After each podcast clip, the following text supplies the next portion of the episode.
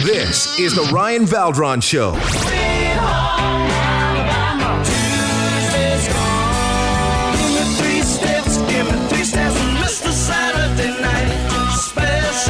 Very stoked to welcome Rickey Medlocke from Lynyrd Skynyrd on with us right now. Hey, Ryan, how are you? Doing good, man. Getting set for March 5th. You guys are coming to town. The Last of the Street Survivors Farewell Tour, Budweiser Gardens on March 5th. You guys have been on the road for almost 50 years as a band.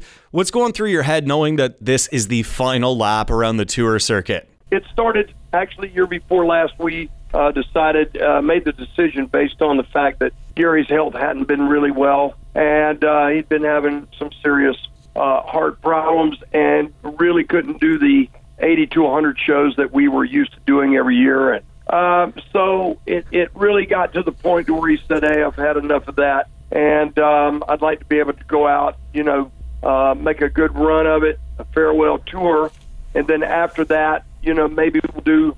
special events or maybe some residencies in Las Vegas or maybe record some more, which we are probably going to do. There's just not going to be a lot of the heavy, you know, the real heavy touring uh, that the band has always done. The the run here that we're coming to see you guys is just a part of this, you know, two and a half, three year uh, run package that we that we started on last year.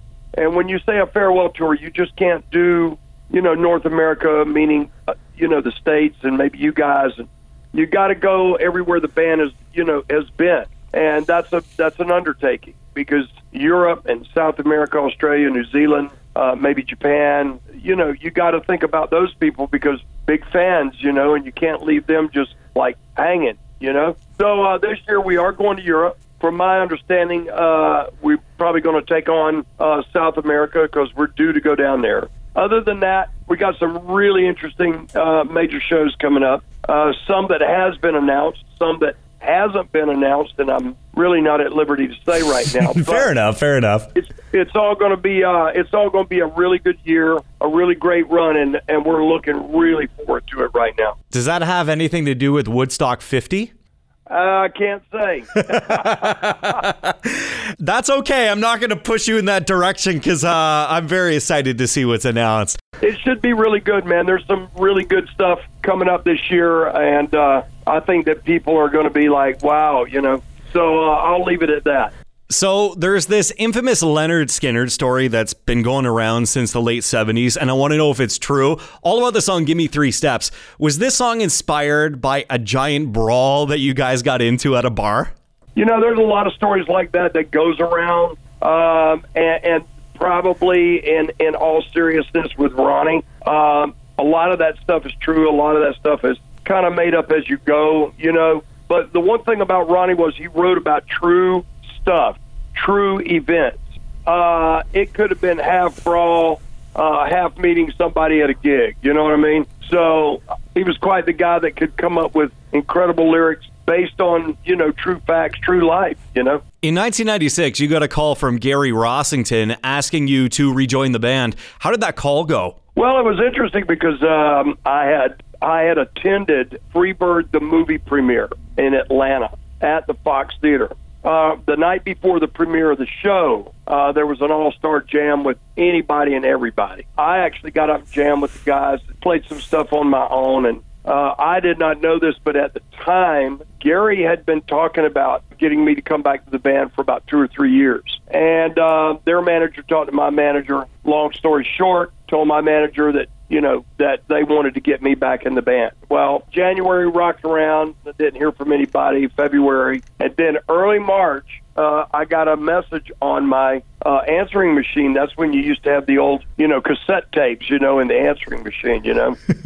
and I still uh, somewhere I had the cassette. I probably couldn't find it now if my life depended on it. But on that on that recording, it said I checked my messages, and all of a sudden there was, "Hey, brother Rickey, it's Gary. Um, I want to come down and audition you. I'd like for you to learn I the One Saturday night, That Smell, and Freebird." Allen's parts, and I'm going to come down and audition you. And if you pass the audition, I'm going to give you a dollar fifty in a Snickers bar and put you back in the band. um, about six or seven, eight years ago, I climbed up on the bus, and it was really funny. On the counter, uh, right there in the kitchen, uh, the kitchen part on the counter, there was a there was a Snickers bar wrapped with a dollar fifty around it. And uh, he says, "Well, you finally got your dollar fifty in Snickers bar, you know." But that's been uh, you know, 23 years ago, man, and it's all been great. Rickey Medlocke from Lynyrd Skynyrd on with us right now. And Lynyrd Skynyrd has been a band for nearly 50 years. You guys have played a lot of live shows. For you as a guitarist, what is that one song in the set list that when you get to it each night, it just completely overflows you with emotion? Well, there's a couple of them. I'm I'm always the guy that really loved the kind of like kind of material that not was really overly popular, but just those those cuts that just was the essence of Skynyrd. You know, one of them being that we're doing on the road this year, Needle and Spoon, and uh, I love playing that song live. But the one that really gets me uh, every night that I just love playing is Tuesday's Gone. Oh, and uh, I mean, don't get me wrong, I love playing all of them. Uh, such great songs, great history but that one really just uh, that one really moves me. And we all miss Ronnie Van Zant dearly. Would he be proud of how you guys have taken Lynyrd Skynyrd from the 70s all the way into 2019? What do you think he would say? Well, I think that had Ronnie lived uh, after everybody got well and, and, you know, so forth and so on, I think that they would have kept going.